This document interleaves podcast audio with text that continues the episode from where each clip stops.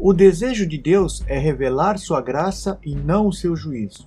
Elias estava dentro de uma caverna.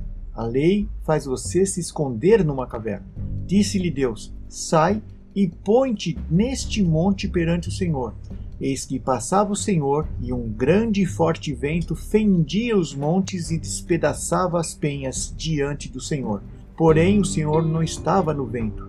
Depois do vento, um terremoto, mas o Senhor não estava no terremoto.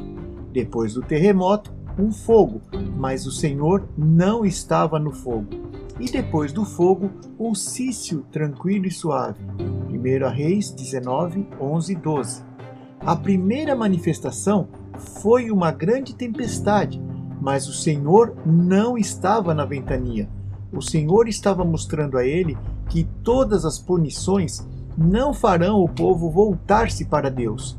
O Senhor não estava no vento. Depois do vento veio um terremoto, mas o Senhor não estava no terremoto. E depois do terremoto, um grande fogo, mas o Senhor não estava no fogo. O fogo sempre aponta para o julgamento e juízo de Deus. Todas essas eram manifestações do ministério de Elias, mas Deus não estava no vento, nem no terremoto e nem no fogo. Ele não está em todas essas expressões de julgamento, mas está no cício suave. A única coisa que pode trazer os homens pecadores para a presença de Deus é a graça a voz mansa e suave de Deus. Só a graça pode voltar o coração das pessoas para Deus. Somente a graça pode alcançar o pecador mais endurecido e derreter o coração de pedra. Os juízos de Deus não podem fazer isso. Apocalipse 16:11 diz que mesmo diante de tudo o que virá na grande tribulação, os homens não vão se arrepender, mas blasfemarão contra Deus.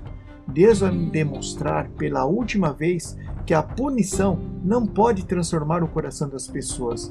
Não é porque o castigo é impotente, mas é por causa da dureza extrema do coração do homem. Hoje, muitas pessoas dizem que vivemos dias de Elias, mas isso não é verdade. Certa vez o Senhor Jesus entrou numa aldeia de samaritanos e eles o rejeitaram. E quando seus discípulos, Tiago e João, viram isso, ficaram indignados e disseram: Senhor, queres que ordenemos que desça fogo dos céus e que os consuma, tal como Elias fez? Jesus, porém, voltando-se, os repreendeu e disse: Vós não sabeis de que espírito sois, pois o Filho do Homem não veio para destruir a alma dos homens, mas para salvá-las. Lucas 9, 55, 56. Observe que Jesus não repreendeu os samaritanos. Ele repreendeu os dois discípulos que disseram: Vamos clamar fogo sobre eles. Não podemos carregar esse espírito do Antigo Testamento sobre nós hoje. Precisamos aprender a lição que o profeta demorou a entender. Deus deseja mostrar a sua graça e não o seu juízo. Amém.